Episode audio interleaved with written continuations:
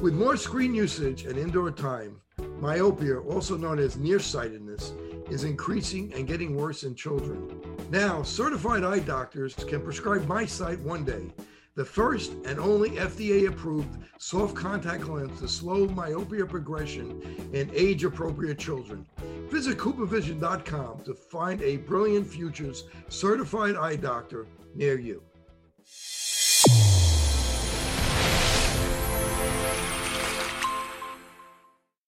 Your eyes and your vision are under attack, damaging blue light from the sun. Your phone, your computer, your tablet, even light bulbs and car headlights is constantly bombarding you. The good news is our eyes actually already have a line of defense to counter the effects of blue light. This defense is made up of three pigments called carotenoids. MacuHealth with Micromicelle, the only supplement with the exclusive patent on all three macular carotenoids and Micromicelle technology. Do your patients know what presbyopia is? There are people who are afraid of the press. Have you talked to your patients about multifocal contact lenses? I've heard the bifocal, but not right, multifocal. exactly, not multifocal. Do you need help with your multifocal strategy? Learn more at the conclusion of this episode. Good morning. I'm Dr. Kerry Gelb, and welcome to Open Your Eyes Radio. Please listen as I discuss the newest information in the world of health, nutrition, and sports every Saturday morning, 9 a.m. Central Time on AM 1280 The Patriot. Also, please share your thoughts by emailing me at drkerrygelb at gmail.com. That's D-R. And visit my new website at drkerrygelb.com. There's no denying that we live in a world surrounded by many sources of toxicity. It is estimated that we're exposed to over 700,000 different toxic chemicals daily. Our bodies are constantly bombarded with toxins from the air we breathe, the food we eat, the skin products we use. Over time, these accumulated toxins can burden our body, leading to fatigue and sluggishness. Environmental toxins have also been linked to cancer, heart disease, Alzheimer's, kidney disease, and even obesity. The importance of detoxification, the natural process through which our body eliminates harmful substances, is often overlooked as an important health strategy.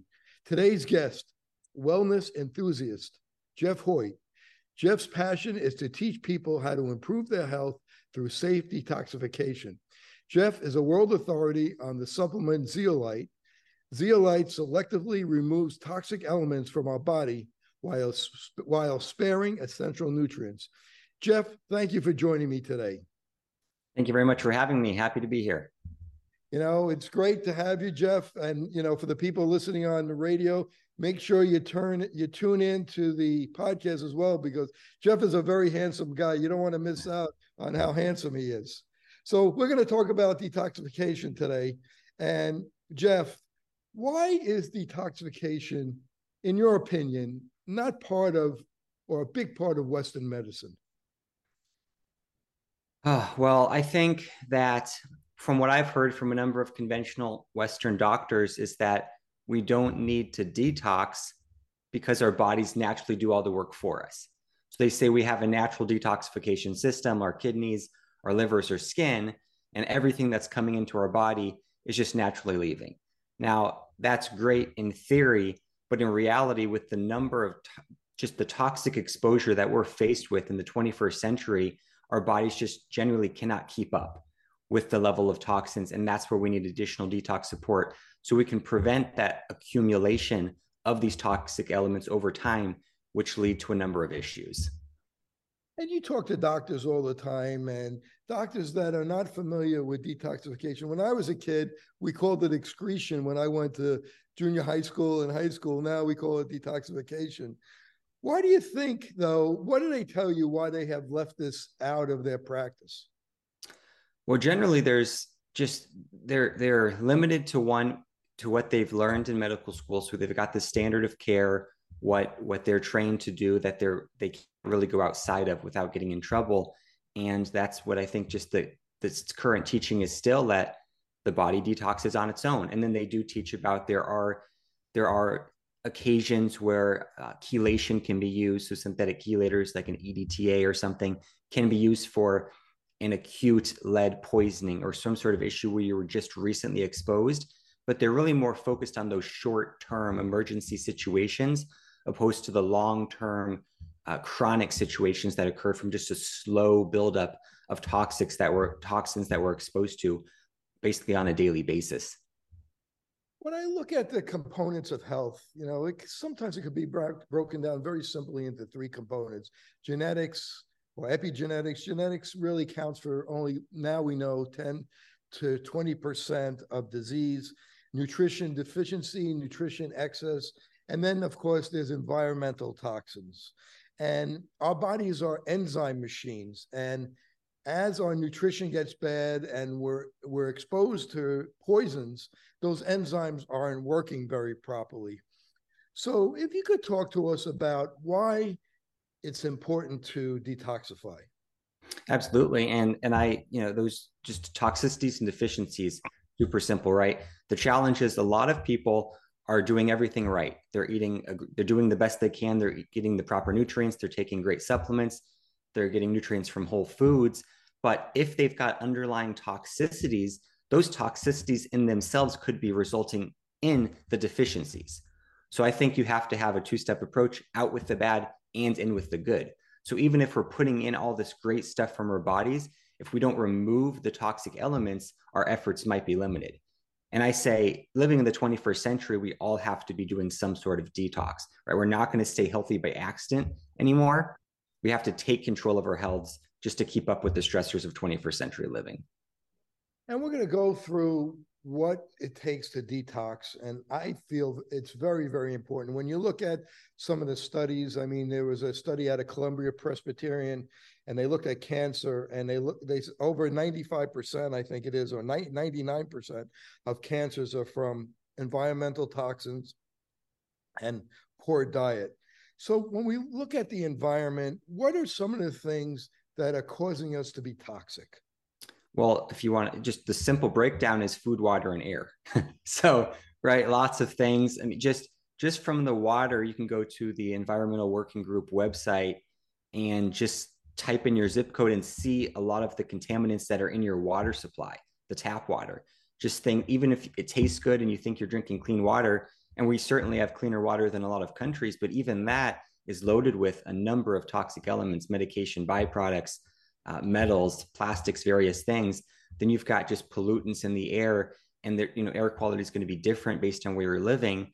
The, just the food in general, the food has changed so much over the years from even from natural to, to more unnatural. Even the natural foods today, a lot of times are just really not natural anymore. We've got genetic modification, we've got these herbicides, you know, pesticides, all these things added to the foods. And now we're being bombarded with chemicals, even from eating whole foods. And even when we're eating organic, which is, I think, ideal, a lot of times there's some cross contamination where some the glyphosate and some of these environmental toxins might go onto the organic fields and, and you're even getting some chemicals that way. So it's just very difficult to completely, if if I don't think it's possible at all, to completely avoid toxicity. So that's why I think having an active detox protocol is is a great strategy. Yeah, and I, I want to go through some of the things that are in the food and in the water and in the air. And as we go through the discussion, we're going to do that. But I just want to give like a background a little bit. When it comes to toxins, there's persistent and non-persistent toxins. So the persistent toxins are the ones that are really hard to get rid of. They tend to be man-made uh, PCBs. And if you could talk about that salmon, wild uh, farm salmon, is probably has the most PCBs than any other type of food that we eat. So we think that we're eating salmon, but we're eating healthy, but we're eating farm salmon and it's full of PCBs. If you could talk a little bit about that. Yeah. So and it's just it's just tricky because we always we're always trying to get the best food, right? It's just what is the best? Okay. So we, we have all these thoughts, but we're usually missing something. So we say, let's go with the farm raised salmon because maybe it doesn't have the mercury accumulation because it wasn't in the ocean, but then we have the PCB issue. So there's always there's always um it's it's hard to know exactly what the best option is. generally I say just go with as natural as you can. Salmon naturally are in the ocean. That's probably the best place to get them. You still have to be careful because yes, they're probably going to have some level of mercury. Once again, that's where the detox comes in handy. So if you are going to enjoy some salmon every once in a while, it's probably going to be a good idea to take some sort of detox agent alongside it to help grab some of that mercury in the fish before it can accumulate in your body. And if it says Atlantic salmon, to me, Atlantic's a code word for being farmed. And, uh, you know, uh, you get wild salmon, Alaskan wild salmon, or wild wild salmon in general. Can you talk a little bit about the difference between farm salmon and wild salmon? So the far, I mean, the the natural is really going to be ideally, you know, someone has a boat in Alaska and they're out there on the boat and they're fishing for the salmon and they hook you up with some of it, right? They give you some. That's what I would consider natural salmon. Then you have these larger operations, which some of them are still going to be okay. They're going to be just grabbing large amounts of salmon from the natural ocean as possible. Then you've got the farm operations where you're just jamming a ton of salmon into a smaller area. They're farming them for mass consumption, and that's where some of the issues can come in. We were talking about persistent toxins, and I'm going to we'll talk about non-persistent toxins. But persistent toxins are sometimes called forever toxins. You know, we talked a little bit about PCBs, uh, dioxins, but also the heavy metals are persistent. Can you talk about the heavy metals and which ones are persistent and why is it a problem if it is persistent versus on uh, a toxin that is non-persistent? Sure. So, I mean, persistent, it's just, it's going to persist in the body, right? It's going to be a lot harder to get rid of. A lot of times these things are passed down from mother to child. So children can actually be born with a lot of these toxins just passed through the umbilical cord. So that's an issue. And that's one reason it's very important for parents to go on a detox regimen before trying to get pregnant. Now, mercury is definitely one of the more toxic elements that can accumulate in tissue and also be passed on. There's a number of sources of that, but that that one seems to be pretty toxic. I believe once you accumulate a certain amount of one of these metals like mercury, then you start accumulating the other metals quickly more quickly as well because your natural body's uh, your body's natural detox processes start slowing down.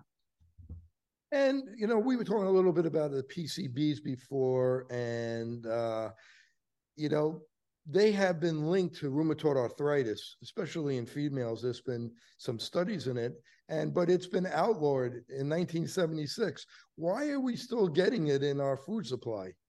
Do you yeah. have an idea for that um, well, I'd say a lot of things are outlawed, but there's sometimes with the laws, there's still trace amounts of these things that are allowed to be put in manufacturing, even if they're tech. You know, there's a there's a safe or a legal limit that might be the law change. I'm not completely sure on this one, but then with the with the persistent things, a lot of times they're passed on, or they're just persisting in the environment because they're so hard to get rid of that it's not like they're just all destroyed they're just kind of whatever was produced is still going to be around because they're persisting or might still be exposed to some of those things.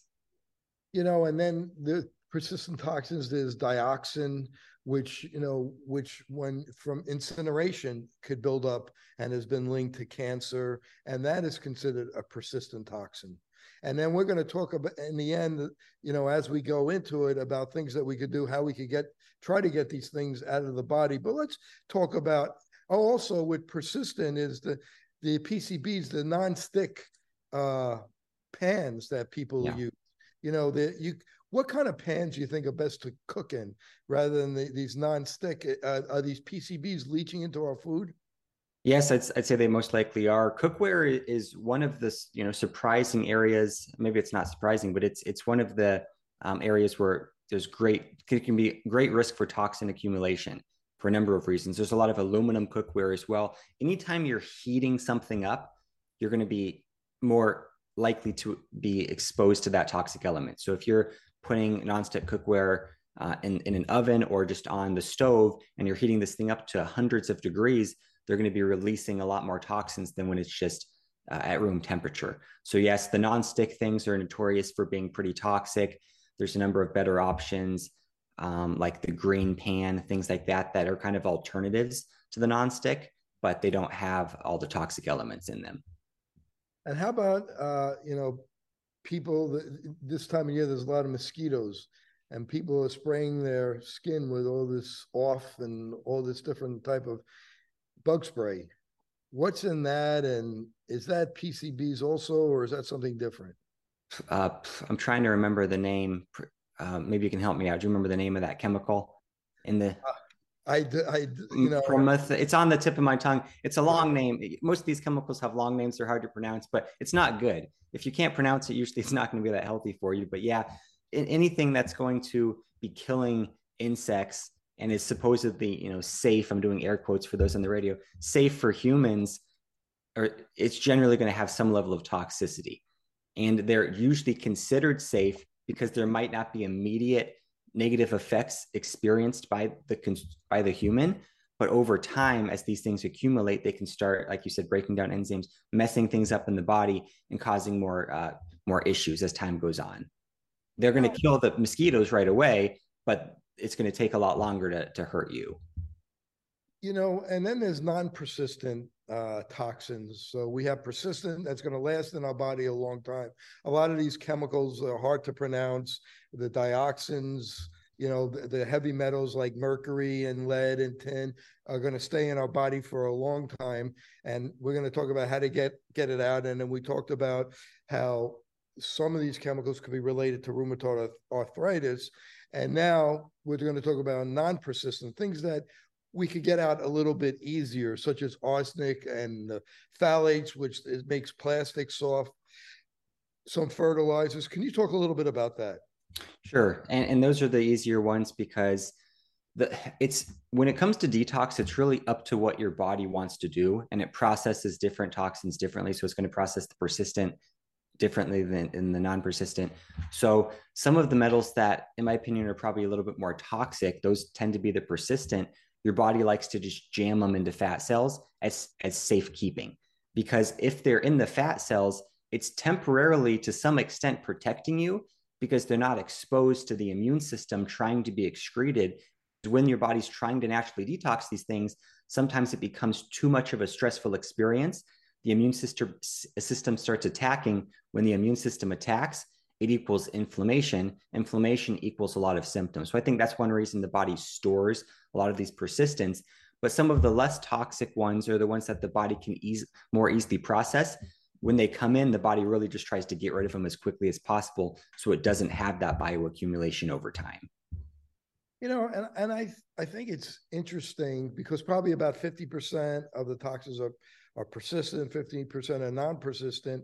And I think if we start with just getting rid of the non-persistent, we're going to feel a lot better. Or we start avoiding it, we start getting rid of it, and uh, we're going to speak about that in a little bit. And then we have toxins that are produced by the body and external toxins. And, you know, I, I remember Sid Baker said, who was, who was a famous physician in this area, said that 25% of all the energy used by the body is used for detoxification. And uh, that, if you have a comment on that.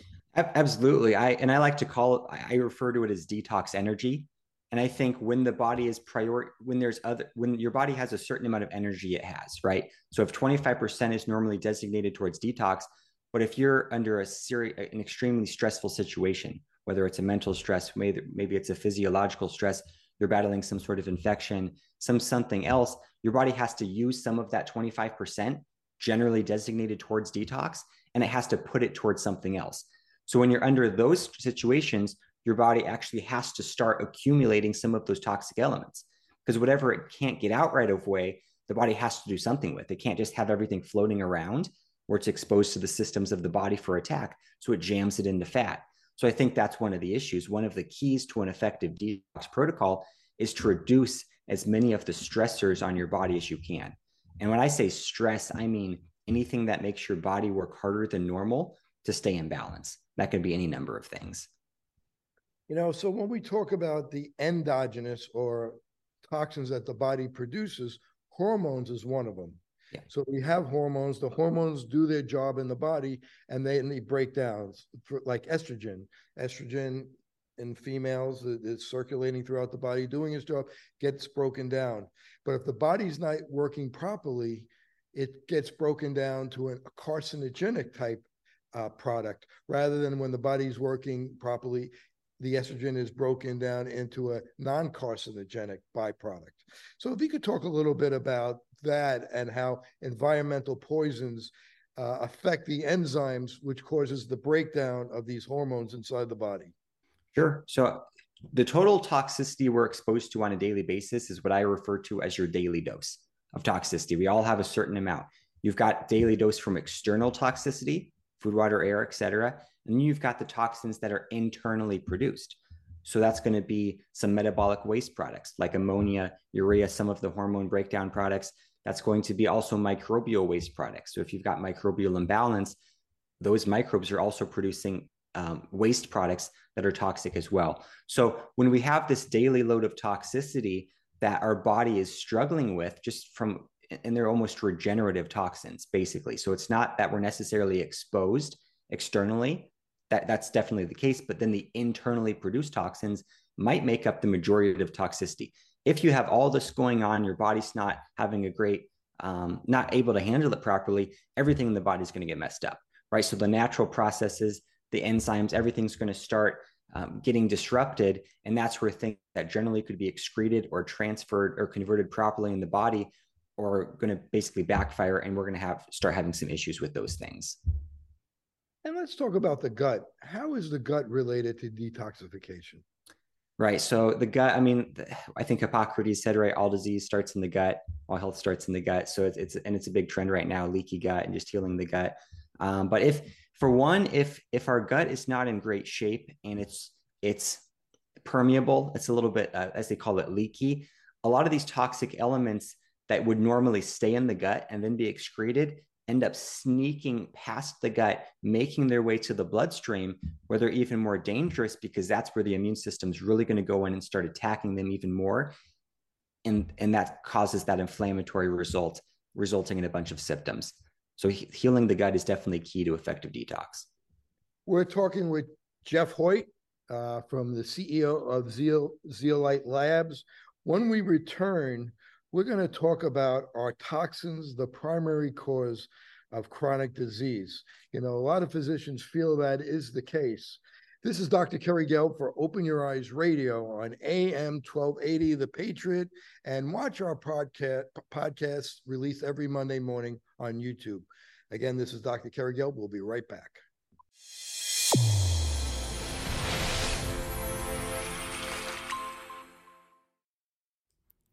MacuHealth, your science born and tested solutions for visual performance, macular degeneration, and dry eye syndrome. New products coming soon. Embrace the science. We're back with Jeff Hoyt, uh, CEO of Zeolite Labs, expert on zeolite for detoxification, expert on detoxification.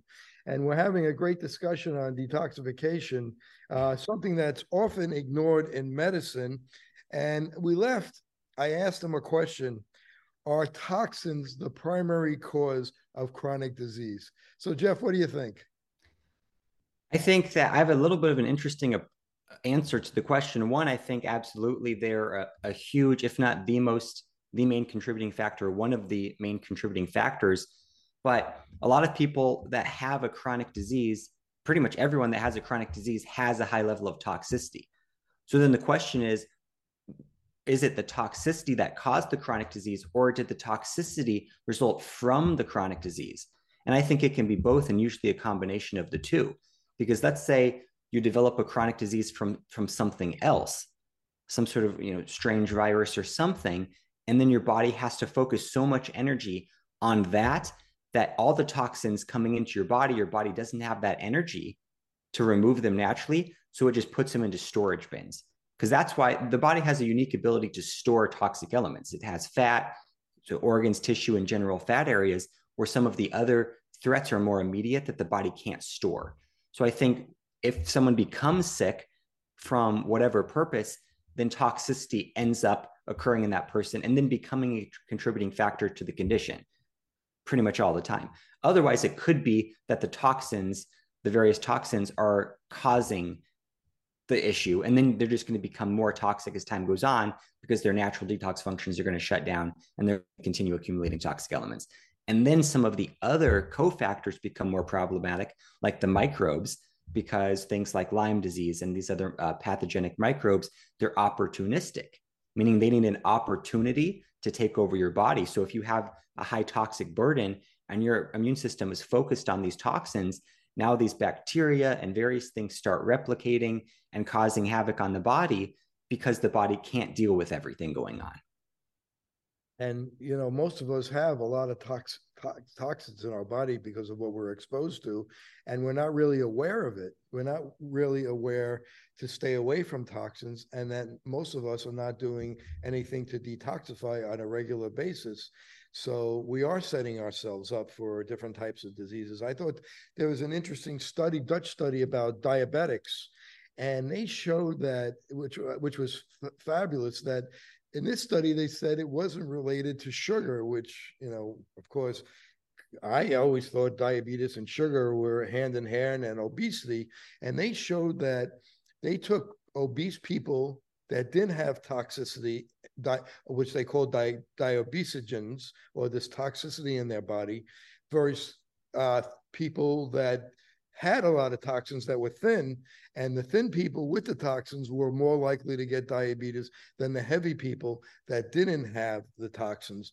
And it, they didn't correlate it with sugar at all. Now, I'm not saying you should go out and eat sugar because you know, as mm-hmm. I we said before, most people are are full of toxins to begin with, but I think it shows how important toxins are and that the toxins block the insulin receptors. So if you could comment a little bit about that. Absolutely. And and one of the interesting things in that scenario is that a lot of times because in that case the people that were heavier actually were were less likely to have the issue than the skinnier people because when you consider how the body processes these things if you have a very high toxic load that your body can't deal with on a daily basis, it has to put those toxins somewhere. So if you have very little body fat, those toxins are often going to have to go to organs and and other tissue. But if you have extra body fat, the body will first put those toxic elements in just the general fat. And that's one reason a lot of people have difficulty, in my opinion, losing weight because the body is using that excess body fat as a safekeeping for the toxic elements. So if the body doesn't want to let go of the fat, because if it lets go of the fat, it releases the toxins, they then circulate and make their way to organs and can make you very sick. So one of the keys to, in my opinion, to an effective weight loss strategy is going to be to go on a detox protocol to start removing these toxic elements so that you can safely lose that fat. You know, I've listened to Dr. Pizzorno. You probably have heard of him, Joseph Pizzorno, who, who's an expert on detoxification. And he makes that exact point that, you know, that weight loss is really getting rid of the toxins. Once you could get rid of the toxins, you could lose weight easier. If you could comment a little bit more on that, on weight loss, because a lot of people, you know, they're trying to lose weight. You know, even people that do lose weight, they always seem to have a little bit left over that last 10 or 15 pounds.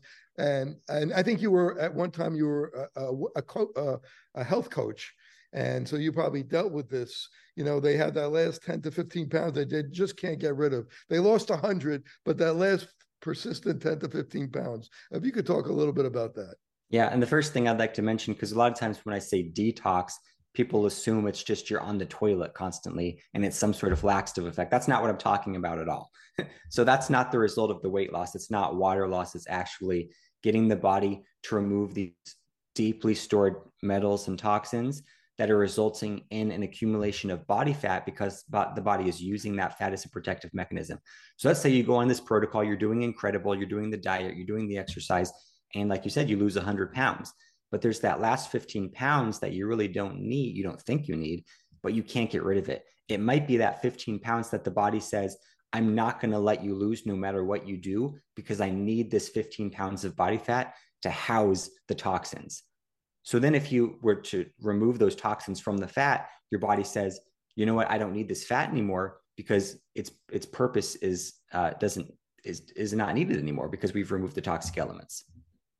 And when you do remove the toxins, and we're going to go into detail on how to do that, a lot of times people get sick. They have like what we call a Herxheimer's reaction. If you could talk a little bit about that.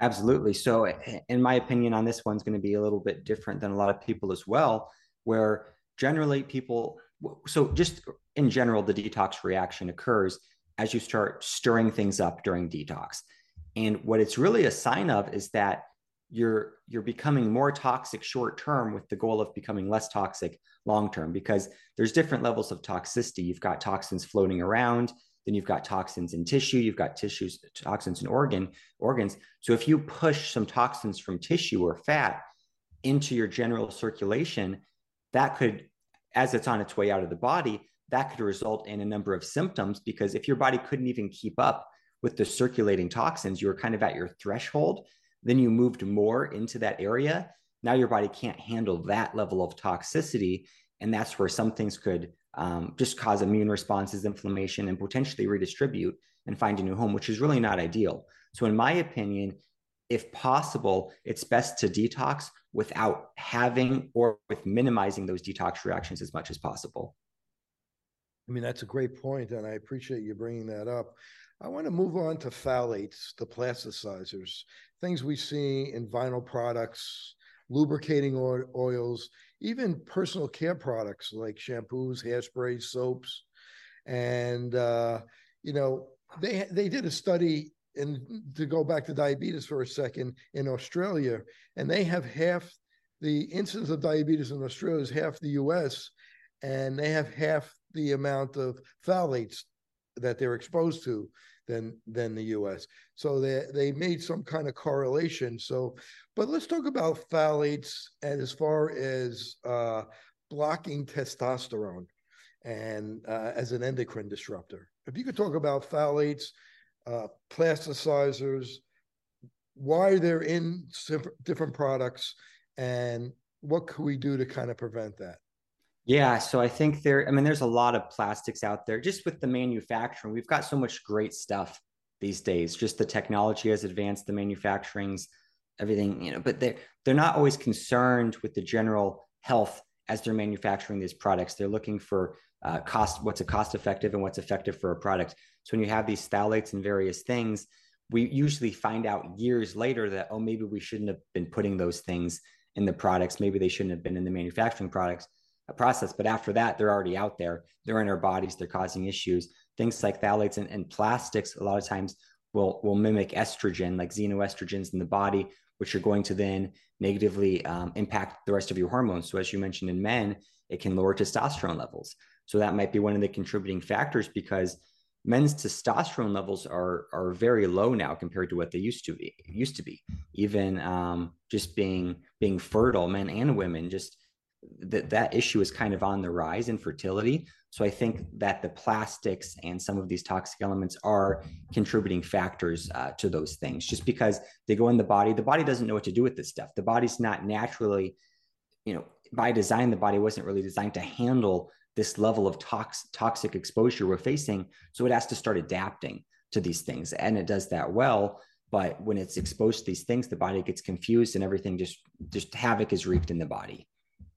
You know, I did a really good podcast with Abraham Morgentaler on testosterone. So for those that are listening to this, go back, listen to that podcast. I think you'll really enjoy it. I mean, he's a world expert on testosterone. And but th- this is a problem. Men's testosterone uh, much is much lower now than it was, say, 50, 70 years ago. And it's most likely because we're exposed to all these environmental toxins. Yeah, yeah, absolutely. So, yeah, the, the more we can reduce our exposure, the better. Um, but yeah, to, it's it's there's no denying that. There, I mean, that just the advertisements I get for testosterone replacement therapy and all these things are just booming. I never, you know, saw any of that stuff. Maybe it's because I'm older now, but I never saw any of that stuff in the past.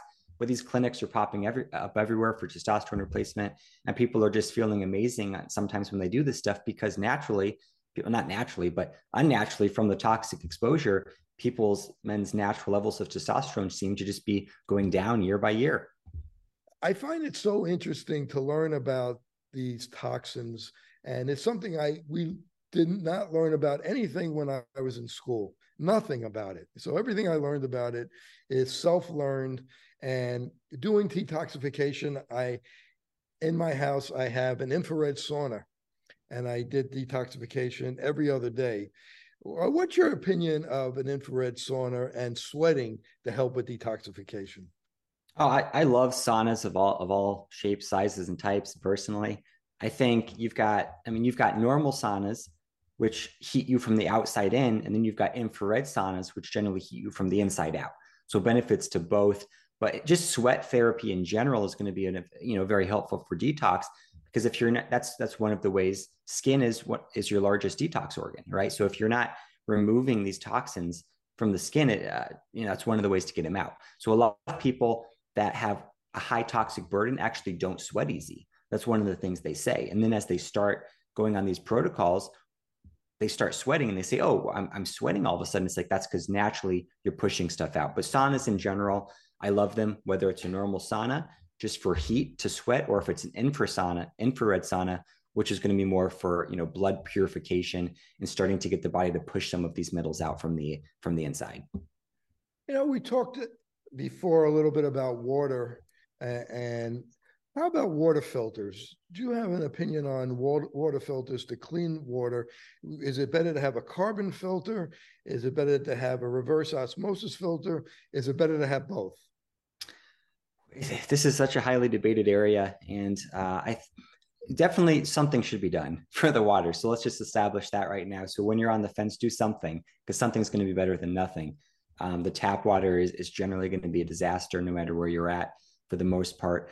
I'm personally on well water, uh, purified, you know, it's cleaned, but I also do filter it through a carbon filtration system. Now, having said that, I've also used reverse osmosis quite a bit as well it's debatable. When I do reverse osmosis, generally what I'll do is I'll remineralize it because it just removes all of the good stuff and all of the bad stuff. So I'll do some sort of remineralization process. So I mean, there's even some people that will will drink just distilled water, but that you know that's really just that could potentially be stripping essential minerals as you drink it because as your body's trying to you know process this water, if it doesn't have the minerals it needs, it's going to take them from your cells. So I think that's the one thing to be aware of. And that is kind of a debatable topic, but I would say uh, the more pure the water, the better. But you also want to make sure there's some minerals left in it so your body can properly use the water.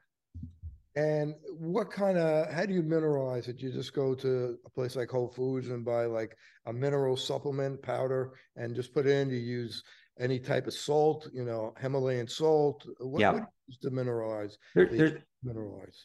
Sure, there's a number of options. There's there's products you can add. There's like fulvic acid products. One thing is just is salt. Some people just take Redmond salt or some sort of salt, put a little bit in their water. If you get a salt rock, it's just a large salt rock, you can put it in a mason jar of water. That will saturate to 26% uh, salt. That's the maximum saturation, and that's what they call brine. You then take a half of a teaspoon of that brine, mix it with a gallon of, of your purified water, and that's a good balance for uh, natural mineralization. So make some brine with the natural sea salt, take a half teaspoon, mix it with a gallon of water, and there you go. That's one option. Uh, I mean, that's really good advice. And you could get reverse osmosis uh, filter. You could call your uh, your typically uh, uh, your water company or a company that sells water softeners could come to your house and install a reverse osmosis filter. They could do a carbon filter for all the water coming into your house. So when you're taking a shower, that water maybe they've taken out it's taken out the chlorine. I don't think it takes out the fluoride, but it takes out for carbon, it takes out chlorine and it doesn't take out all the arsenic, maybe some of the arsenic. And we're going to talk about that a little bit. And then we're going to go get into very heavy uh, on detoxification, what to do about it as we come up. But let's talk about lead for a minute. You know, when people get older, their bones start to break down a little bit, and lead and mercury starts coming out of the bones. And this has there's been studies to show that when this starts happening, this could be a cause of uh, cardiovascular disease, having lead circulating throughout the body. You could talk about lead a little bit. Absolutely. Lead, I mean, lead is one of the more known toxic metals just because they've done studies on lead for, you know, IQ in children and the issues, but then definitely different metals have a different attraction to different areas of your body. So lead, for example, is one of the metals that likes to accumulate itself in the bone. Now, for one, that can cause a lot of problems for bone health because lead competes for space in your bone cells with calcium. So a lot of times you displace the calcium, the lead goes in, and that results in bone loss like osteopenia or osteoporosis. And then a lot of people have a difficult time reversing those things. They're taking calcium supplements, they're taking whatever else they're doing. It's not helping because they have to get rid of the lead first. Now, as they, if the body starts naturally releasing the lead through enzyme breakdown or whatever may be occurring, that's where the lead is going to be then released into circulation and it has to go somewhere. So if the body can get it out through the natural processes, then great, it's gone. But otherwise, whatever can't leave, that lead's going to re- find a new home. And that might be in the brain, that might be in some other organ where it could be causing even more problems than it was in the bone to begin with. So, lead is definitely very toxic. It's also synergistic. That's one thing to consider with toxicity. You want to look at the, the actual toxic element, the level of that toxic element. You want to look at your immune system's reactivity to it. So some people, you could have, you and I could have the same amount of lead, but if my immune system's overactive, I'm going to be responding more negatively to that lead than you are. Then you want to look at the synergy. So when you combine lead with mercury and aluminum and some of these other toxic metals, they become even more dangerous together than they are alone. And let's talk about mercury. I mean, we talked a little bit about it uh, from dental amalgams or from the fish uh, where do we get the mercury? How do we get that accumulated in our body? And why is it so so such a problem for us? I think it's it's it's definitely a problem. I would say it's the most toxic metal, the most and the most common metal to cause a lot of serious health conditions of what it can do to the body.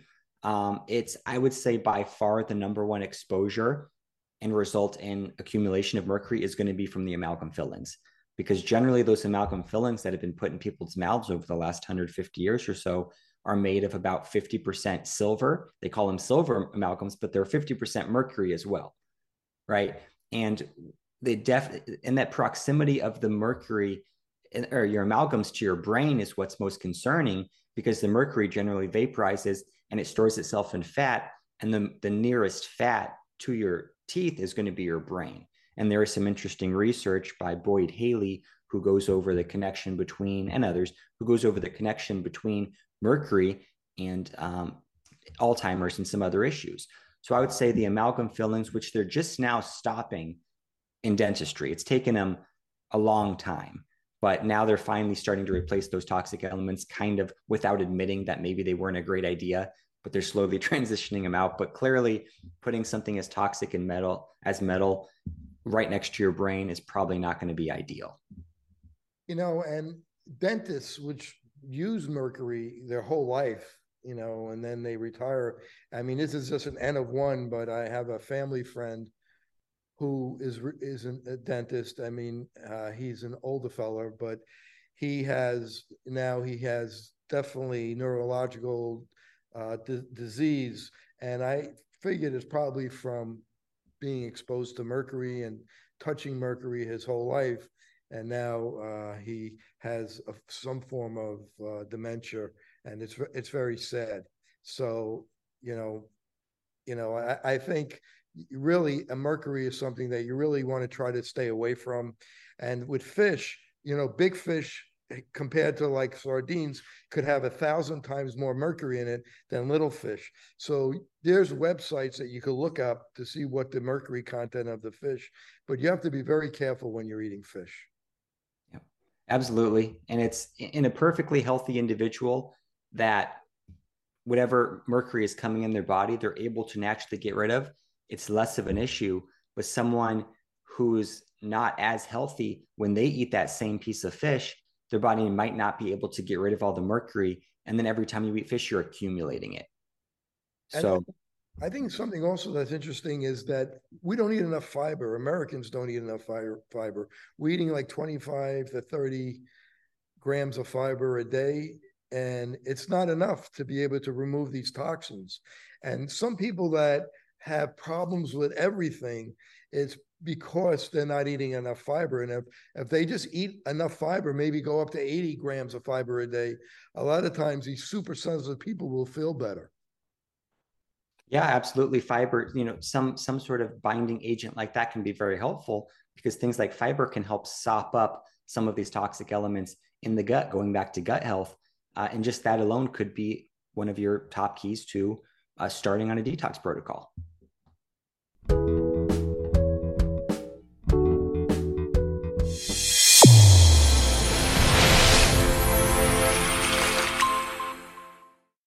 Your eyes and your vision are under attack. Damaging blue light from the sun, your phone, your computer, your tablet, even light bulbs and car headlights is constantly bombarding you. The good news is our eyes actually already have a line of defense to counter the effects of blue light. This defense is made up of three pigments called carotenoids. MacuHealth with Micromicelle, the only supplement with the exclusive patent on all three macular carotenoids and Micromicelle technology. Fitting multifocal contact lenses presents a big opportunity to meet patient needs while growing your practice. Alcon is your partner not only with our innovative portfolio, but through e learning. Learn to enhance your multifocal strategy today with the Alcon Experience Academy. OIE Broadcasting is the emerging leader in social media. We use scientific entertainment to drive more patients into your office. Visit OIEBroadcasting.com and sign up today.